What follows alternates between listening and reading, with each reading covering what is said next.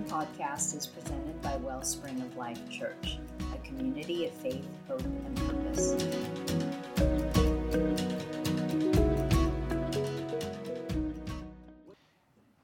As most of you are aware, we've been going through various chapters in the book of Isaiah, and he's been writing, he's been prophesying about the coming of the Messiah. And from Isaiah's time, it really was fulfilled and will be fulfilled, or was partially fulfilled, I should say, in Christ's first coming, and will be completely fulfilled when he comes again to the earth to establish his millennial kingdom. And so Isaiah has been prophesying on that. God is through him been wanting to encourage his people, although they have been caught up in idolatry and rebellion and rejection of God, and they're going to be carried off into captivity. God wants them to know he is still with them, that they are not alone. that He is there and will always be there. And that very same truth applies to every single one of us. Amen? And are we grateful? Are we thankful for that truth? Um, so, new kingdom coming, going to have a brand new perfect king ruling it, right? And he will come and make all things right with every day that goes by, that just keeps sounding better and better to me. How about you? now, while the coming of this king and his new kingdom, I believe, are drawing near, obviously, God, in the meantime, wants to encourage his people who are struggling.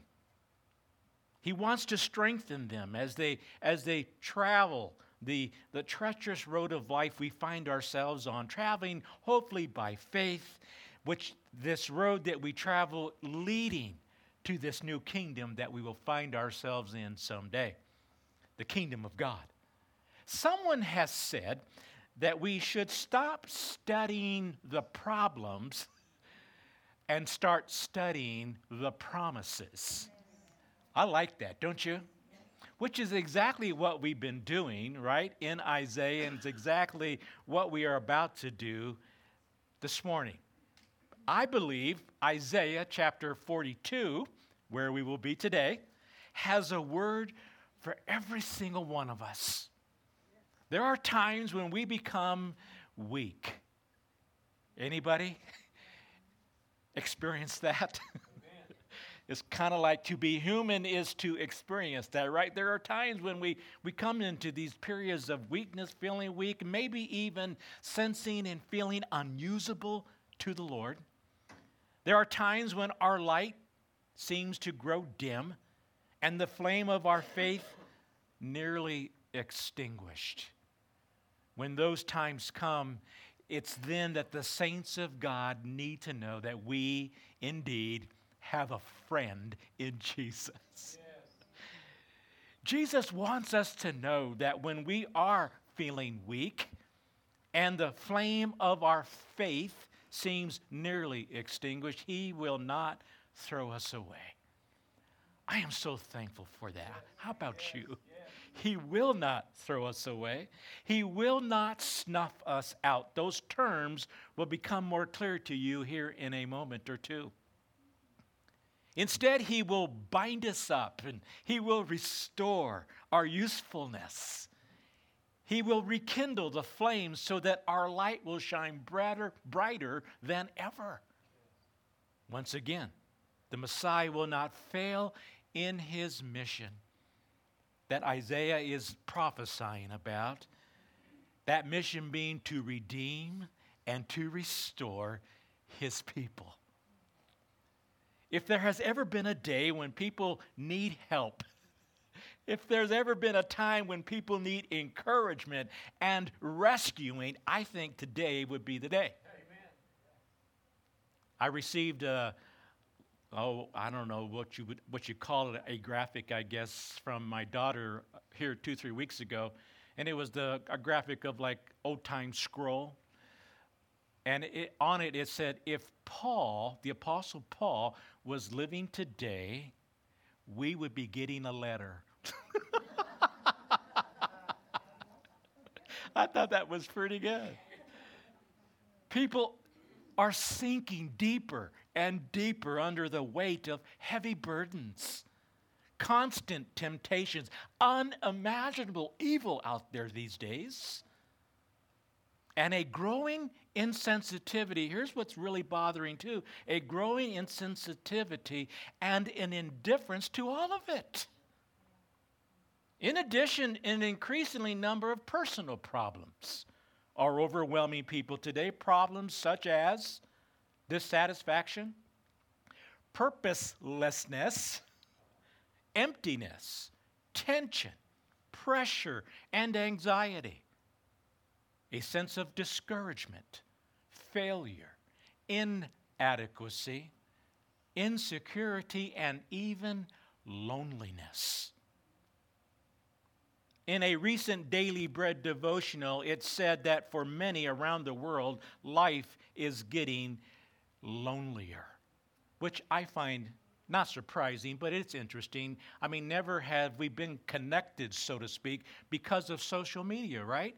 But that's not the case. People are not feeling closer and more connected, more and more lonelier. The number of Americans who have no friends has quadrupled since 1990. Certain European countries have up to 20% of their population feeling lonely. Check this out. While in Japan, elderly folks have resorted to crime just so that they would have someone to be sociable with with their inmates in jail. That's pretty sad, isn't it? But have no fear. The entrepreneurs are out there. and they have come up with a solution, or so they think.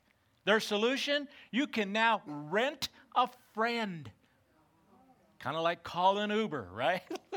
you can rent a friend hired by the hour. These people will meet you at a cafe or a restaurant just to talk. They will accompany you to a party so on and so forth. People's need for help is no secret. Would you agree? That's which is the reason for passages like we have before us this morning, Isaiah 42. As you know, we're kind of on a week by week basis with God just sort of leading me anyway in terms of which chapter will be and what the message might be from Isaiah. And when I got to chapter 42, my, my heart was just so struck with what it has to say to us. And I'm, my prayer is that every single one of us will hear the voice of God and be encouraged and touched by the Spirit of God because of what He has for us in this chapter. It's an amazing chapter. That's why we have this passage before us. God knows our desperate need. I think He even knows about our need more than we know about our need, which is why we should be able to trust Him, right? He knows our need, and with deep, deep compassion, He has stepped forward to meet all the needs of the human heart which he did by sending his servant, the Messiah, we will refer to him today, into the world. Through his very own Son, God gives us the power to endure and to conquer the hardships that threaten to crush us. Anybody here ever felt like you were under this weight and being crushed? Yeah. And so, in contrast with the idols that the people of Isaiah's day were trapped and enslaved to, the idolatry, in contrast to them who are absolutely nothing, right? We find here in this 42nd chapter someone who is everything. Isaiah 53, as I referred to on Resurrection Sunday, is known as the suffering servant chapter. Isaiah 42 is known as the faithful servant chapter. So let's look at the first couple of verses of verse of chapter 42. Here is my servant, notice it is God speaking, whom I uphold, my chosen one, in whom I delight. I will put my spirit on him, and he will bring justice to the nations. He will not shout or cry out or raise his voice in the streets. This is one of the most wonderful prophecies concerning the coming of Messiah. A prophecy given some 700 years before he came to planet Earth. Which, again, let me just throw this little thing out there, should be an encouragement to us that we can trust every single word in this book. It is truth. Amen? Amen? Undeniable truth. So Isaiah puts out this prophecy of a coming Messiah 700 years before he comes.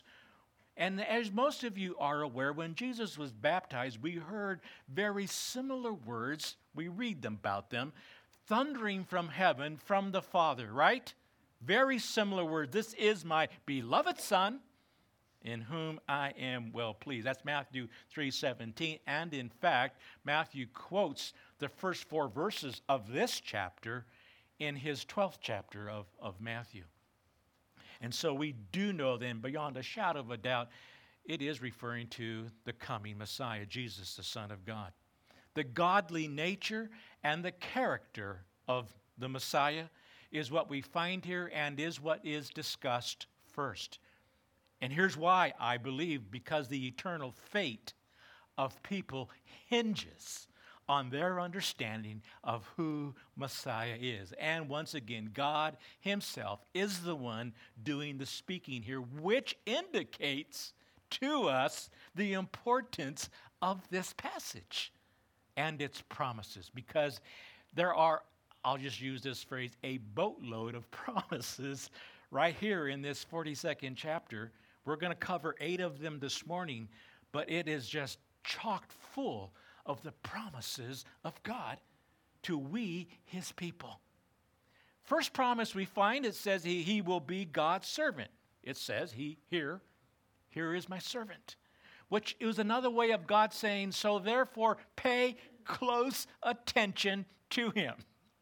All right? Being God's servant means that Messiah will be completely, fully devoted to God. His heart will be set on doing exactly what the commands of God are. Wow. Now, I, I want to make sure you understand that we are not just talking about Messiah and his mission here. We are talking about you and me and our mission, which coincides. Okay? So, for the rest of this morning, please insert yourself into this whole deal. God is sending the Messiah into the world on a very specific mission, Isaiah tells. And since he is God's servant, the Messiah's task will be to carry out the mission that has been assigned to him. There is no if, ands, or doubts about it. This is not up for discussion. And you need to know that it isn't for us either, even though we treat it like that, right? He is coming to accomplish God's will on earth, and God declares that He will uphold him. That declaration is for you and me as well this morning, church. No matter what the difficulties, or how great the opposition, God Almighty will sustain, He will strengthen, and He will protect His servant, His servants. Amen? Nothing will defeat Him or keep Him from doing God's will. Church, this, this calling, this mission, again, applies to us as well. Part of the mission was that the Messiah was given, and I want you to see this, was to set for us a model, an example to follow. Okay? So, what we see of the Messiah. And what we learn of him in Scripture is exactly how we are to be, how we are to live in following his example. Second promise the Messiah will be God's chosen one. The Messiah coming into the world was not, and this is really good news. I don't know if you even thought of it in these terms, was something that was not determined by some human intellect or wisdom. Can you imagine? but by the wisdom, the great, infinite wisdom of our God. Wow. He is God's chosen one, and God takes great delight in his Messiah, Isaiah says, and all that he is, in his nature, and in his character, and in all of the work that he has, does, and will continue to do. Third promise the Messiah will be filled with the fullness of God's Spirit. God's Spirit will rest on him fully and completely, equipping him to carry out his task. Are you making the connections for you and I as well again as we continue through this? Fourth promise the Messiah will be righteous and just. And so he will bring true justice to the nations, to the world. I want you to notice how important this must be to God because in the first four verses, justice is mentioned three times in verse 1, verse 3, and again in verse 4. Keep in mind that true justice is the result of acting exactly as one should. So in our case, Acting like who? yeah. Acting exactly as one should, always doing what is right, and treating others the way they should be treated, which means treating others the way Jesus would treat them, treating others the way Jesus treats us. The point being emphasized is this the Messiah's very nature compels him to bring salvation to the world by establishing true justice among the people of the nations. Fifth promise we find in verse 2 the Messiah will not shout or cry out or raise his voice in the street. So, what is that about? This is speaking of Jesus and his humility and his gentleness rather than being loud and obnoxious, rather than drawing attention to himself, Jesus was so ordinary. Have you ever thought of this? He's so ordinary and he was just so like blended in and looked like everybody else that on the night he was betrayed, Judas had to actually point him out to the Roman soldiers. I always found that to be interesting. Everything Jesus did was not to draw attention to himself, but to bring glory to his Father. And the same must be true for us. Let's look at verse 3 now. It says, A bruised reed he will not break, and a smoldering wick he will not snuff out. In faithfulness he will bring forth justice part of the reason that I really zeroed in on this 42nd chapter for us this morning is be mostly because of verse 3 and verse 4. They are amazing. So amazing. We find the sixth promise in verse 3 the Messiah will be compassionate. His very nature will be one of love, mercy, understanding, his entire life will be focused on providing care as the Good Shepherd. Note the reference to the bruised reed. The reed is a strong stick like plant that was very common in the Middle East, and it had many, many uses. Just to name a few, it was used as a measuring device because it would grow to the height of 12 feet. So it was used as a measuring device. It was also used as a walking stick. Musical instruments were made from the reed, like a flute. We would find it used within weaved baskets. Fishermen used it as a spear to catch fish. That's just to name a few of the uses we find in the Bible of the reed. But here it's being talked about as something that has been bruised. The word bruised means to be broken, to be crushed, to be crushed to pieces. This is a picture of weakness, obviously. Bruised reeds, once they've been bruised and been broken and crushed to pieces, obviously become useless, ineffective. And because of their losing their effectiveness, people would just take them and toss them and throw them away. But because the Messiah's heart is so deeply full of compassion for us, for his people, he will not throw anyone who is broken away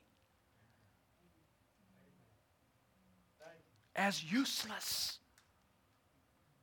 To the contrary, his very purpose for coming to earth is to help the bruised, to help those who have been wounded, who have been weakened by the trials and the hardships of life. He is so for us, committed to us. The word smoldering means dim, dull, or faint. and so already I know that there are some in this room this morning that are relating. I've been a bruised reed. Maybe I am a bruised reed. Or I've been a smoldering wick. Or maybe I am currently a smoldering wick, dim, dull, faint in terms of my light shining for the King of Kings. This is a picture of a wick that has dried out. There is no oil, and the flame is nearly extinguished. the smoldering wick, or as it is found in some translations, some of your translations may have smoking flax, same thing, has little or no light and has become unusable. Both the reed and the wick, think candle wick, that kind of thing, or a oil lamp with a wick, are pictures of the believer. In this passage, pictures of the believer who is no longer where he or she should be in their walk with the Lord. The smoldering wick is a picture of people whose lives lack purpose and lack meaning, who have lost almost all faith and hope. Whatever desires or expectations they did have have nearly been completely snuffed out, and a sense of despair completely grips their hearts. But God promises. Oh, how we should be so thankful for those promises. He promises that the Messiah will have compassion on the smoldering wicks of the earth. He will bring them to himself and, and keep the flame, meaning their faith, their hope of, and sense of purpose, from, from burning out. The Messiah will be faithful to treat them justly, meaning he will treat them the way they need to be treated, treated by how God would treat someone that he sent his son to die for. Messiah will be faithful to treat them justly and to strengthen and lift them up and meet their every need. Jesus doesn't smash the reed, he doesn't snuff out the smoldering wick. In fact, I think, as evidence for us in the parable of the lost sheep that we find in Luke chapter 15. Jesus seems to be mostly interested in the person who is broken, in the one who is hurting, in the one who is struggling. Over and over again, the enemy comes along and tries to tell us that if you're a broken or bruised reed or a smoldering dim wick, nothing more than just smoke, that Jesus is really tired of you and is about to throw you out or snuff you out. Nothing could be further from the truth. That is a lie from the pit. Jesus doesn't throw away the bruised reed, he doesn't extinguish the smoldering wick, he does the opposite. You might think of yourself as hopeless, but guess what? He doesn't. he sees you as you're going to be. He's not discouraged because although you might fail time and time and time again, the good news is he doesn't. Hasn't he always, church, been faithful and ready to restore you, to reinforce you, to repair you, to mend you and make you usable once again? Hasn't he done this for us many, many times? How many times have We've seen our light nearly extinguished. How many times have we been all smoke and no light? How many times has our faith and our witness grown dim along life's difficult way? How many times? It would have been easy for the Lord to quench our feeble flame and to simply snuff us out. But He is always willing to forgive us to restore us, to rekindle us. When we call on Him, confessing our sins. It's 1 John 1 9 all over again, isn't it? If we confess our sins, He is faithful and just and will forgive us of our sins and cleanse us and bring purity and righteousness to our hearts. Well, the question comes up then how is it that our Lord is so able to do this? And He is able to do this, amen? amen. He can because He has been, church, a bruised reed. He has been the smoldering wick. How? When, you might ask? Oh, he has never had a sin problem, but he did die for our sin problem. When Jesus went to the cross, he was literally, the Bible tells us here in Isaiah 53, crushed. He was bruised in our place. Was he not? When Jesus died on the cross, he became sin for us. When Jesus died, I could just hear Satan thinking and saying and being so sure that the light of the Lord had finally been snuffed out forever. Jesus became a bruised reed. He became a smoldering wick on the cross. but three days later,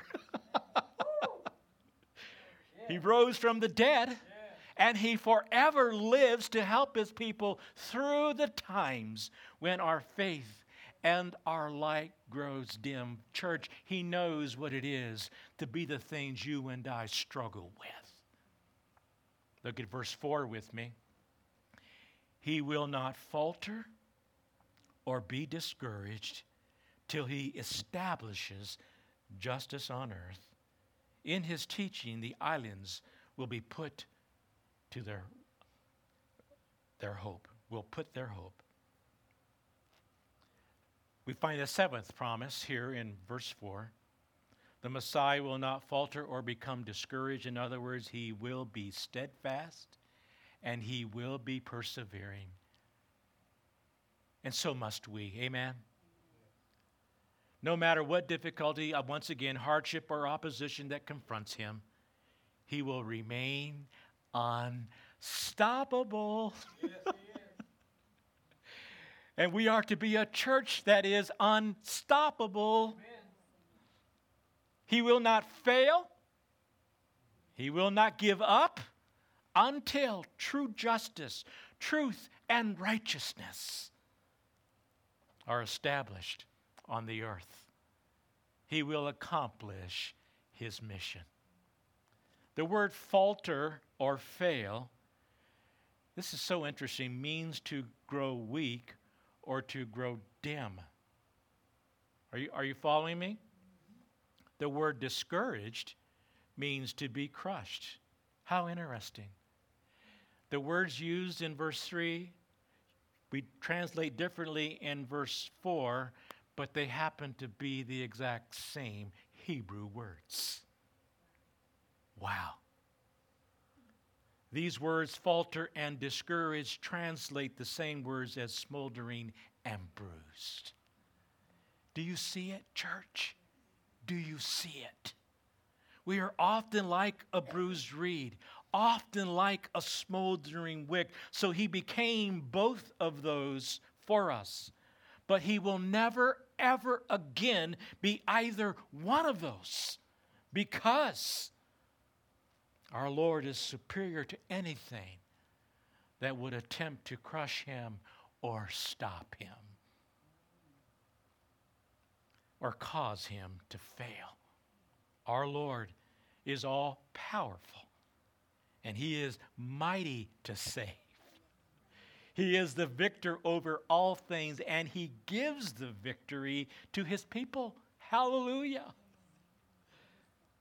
Our Lord is able to sustain us, to support us, and to see us through.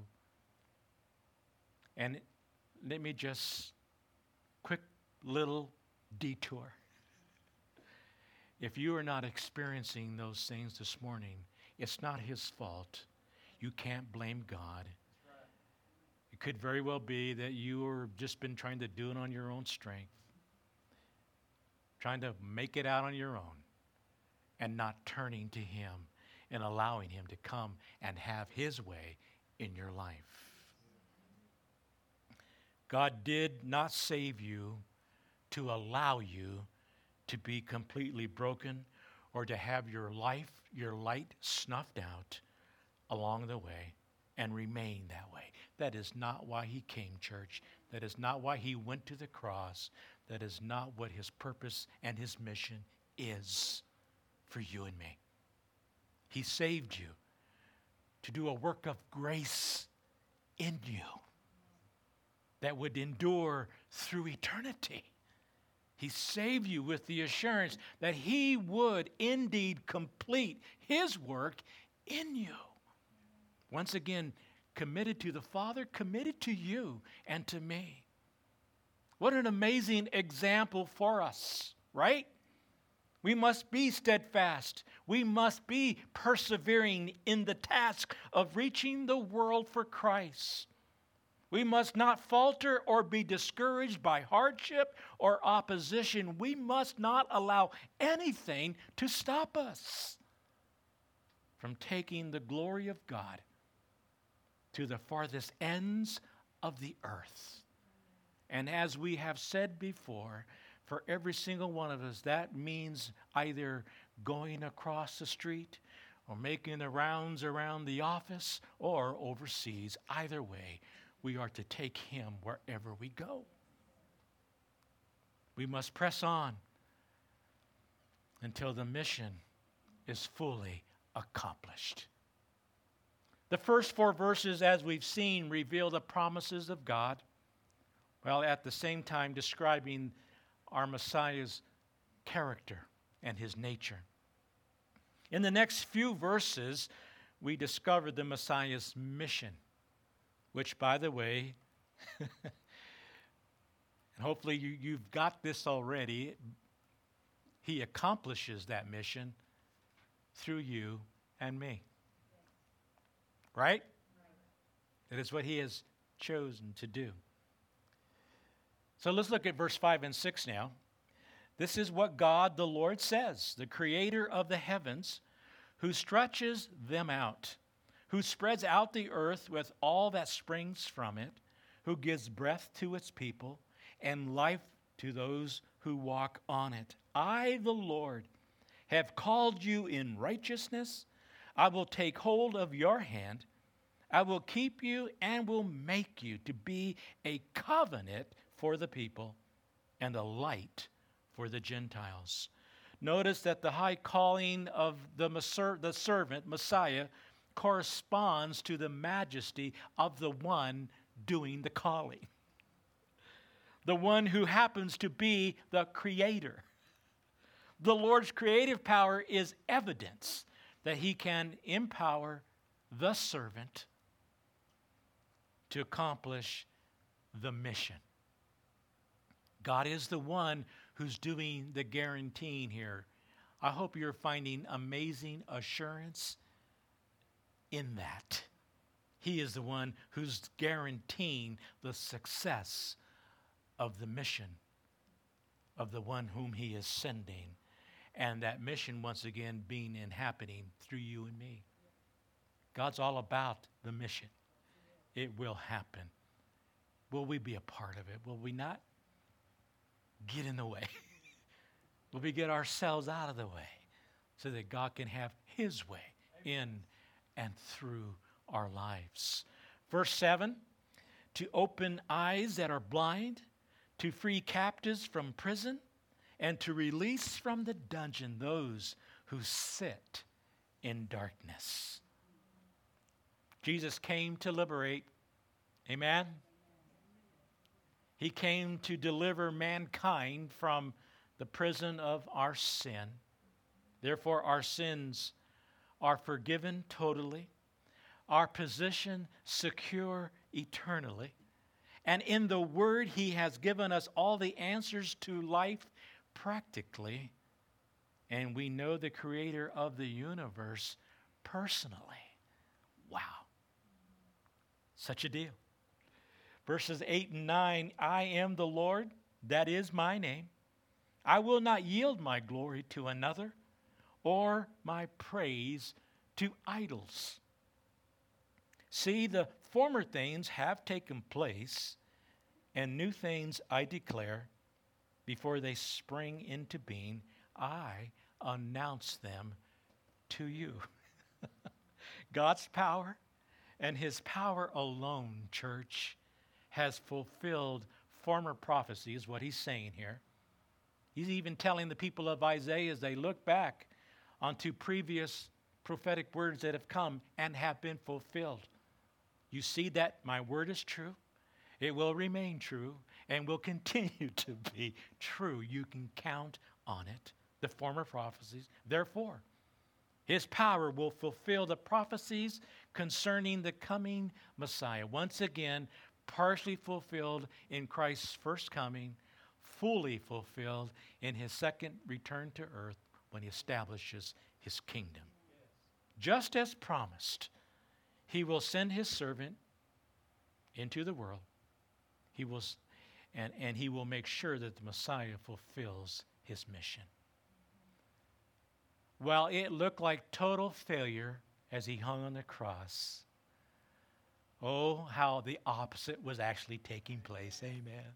Victory like the world has never seen, world have ever seen, was taking place. And so, where does this message find you today? Where does Isaiah 42 find you in this moment? Perhaps you're thinking you might be a little bit like the bruised reed, weak, nearly broken, feeling a little bit unusable in your present condition. Well, listen. Isaiah tells us, God through Isaiah is encouraging us come to the Lord and come now. And let Him reinforce, let Him restore and repair you if today you are not where you need to be with God and you know it, and the Spirit of God has let you know that, maybe even this morning, during at some point during this message, then you need to come to Him. You need to draw near to God, and He'll draw near to you. You need to come home to Him, and you need to do it today. Or maybe you see yourself a little like the smoldering wick. Your light has grown dim. Oh, you are still hanging in there. You know, you're not like you quit believing in God. You still show up at a church service, but it's all smoke, not a whole lot of light. The Spirit of God is not in control of your life like you know He should be. You too can come to the Lord today. He will trim the wick, put fresh oil in the lamp, and rekindle the flame once more. He will cause your light to shine bright, brighter than ever. If you are not where you need to be with God, come home to Him today. Others here may have never been saved. You have never asked Jesus to come into your heart and life. You need to do that today, too. He is calling you to come.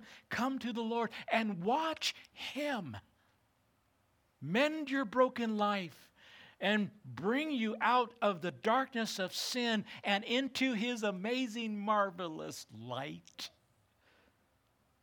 the light of our Lord Jesus Christ. But to all of us, regardless of where Isaiah 42 finds us,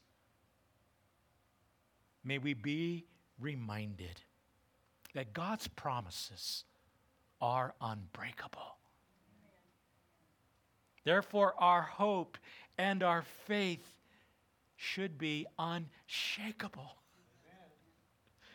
From Jesus, our Messiah, every blessing flows. Through him, every promise is kept. To him, all the glory is given. Amen. God wants to do amazing things in your life and in your heart. Last night, just real quickly, last night after the service, one of the, the women in our church in Grand Junction came up to me and she began to say, Thank you for the message. Because she had been feeling pretty unusable, pretty out of it. In fact, she was at a place where, not suicidal, she made sure I understood that. She just kind of was at a place where she just wanted to go home, shut the door, and never come out and see the world again. She made a trip to True Value with her husband, remained in the car when he went in to get his whatever it was he was needing. As she sat there, she saw someone coming out of the True Value store, looked disturbed, looked upset, not happy. But this person sitting in the car who's telling me the story just simply smiled. Got herself out of the way, even though she's feeling not very usable, not much in the presence of God, just smiled. The person recognized that and just kind of, you know, acknowledged the smile, got in their car, and left. About five minutes later, this lady is still sitting in the car waiting for her husband. This person came back, got out of the car, went to her, and said, I just want to say thank you for smiling at me. Today has been one of the worst days of my life.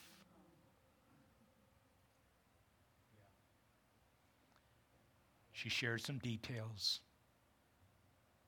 Our friend prayed and it all was because of a simple smile. It was all because somehow, with God's help, she was able to get herself out of the way and be used by God. You can do that. God wants to fill you and use you. Please get out of his way and let him. Father, we come before you, and hopefully everyone in this room is saying thank you to you for Isaiah 42, for the encouragement and for the promises that it contains. You came here on a mission, and that mission involves us not only to save us, but to invite us into that very mission. That we would be your ambassadors, your envoys, your people who are taking you and carrying you to the farthest corners of this world. Sharing Jesus and letting the world see through our lives your love and your grace and your mercy and how you restore and repair and rekindle because of your compassion. May they see it in us and through us and how we live our lives, God. May this be our prayer. May we catch this, Lord.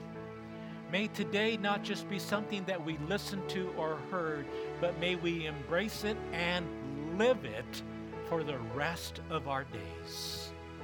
I pray this in Christ's name. Amen.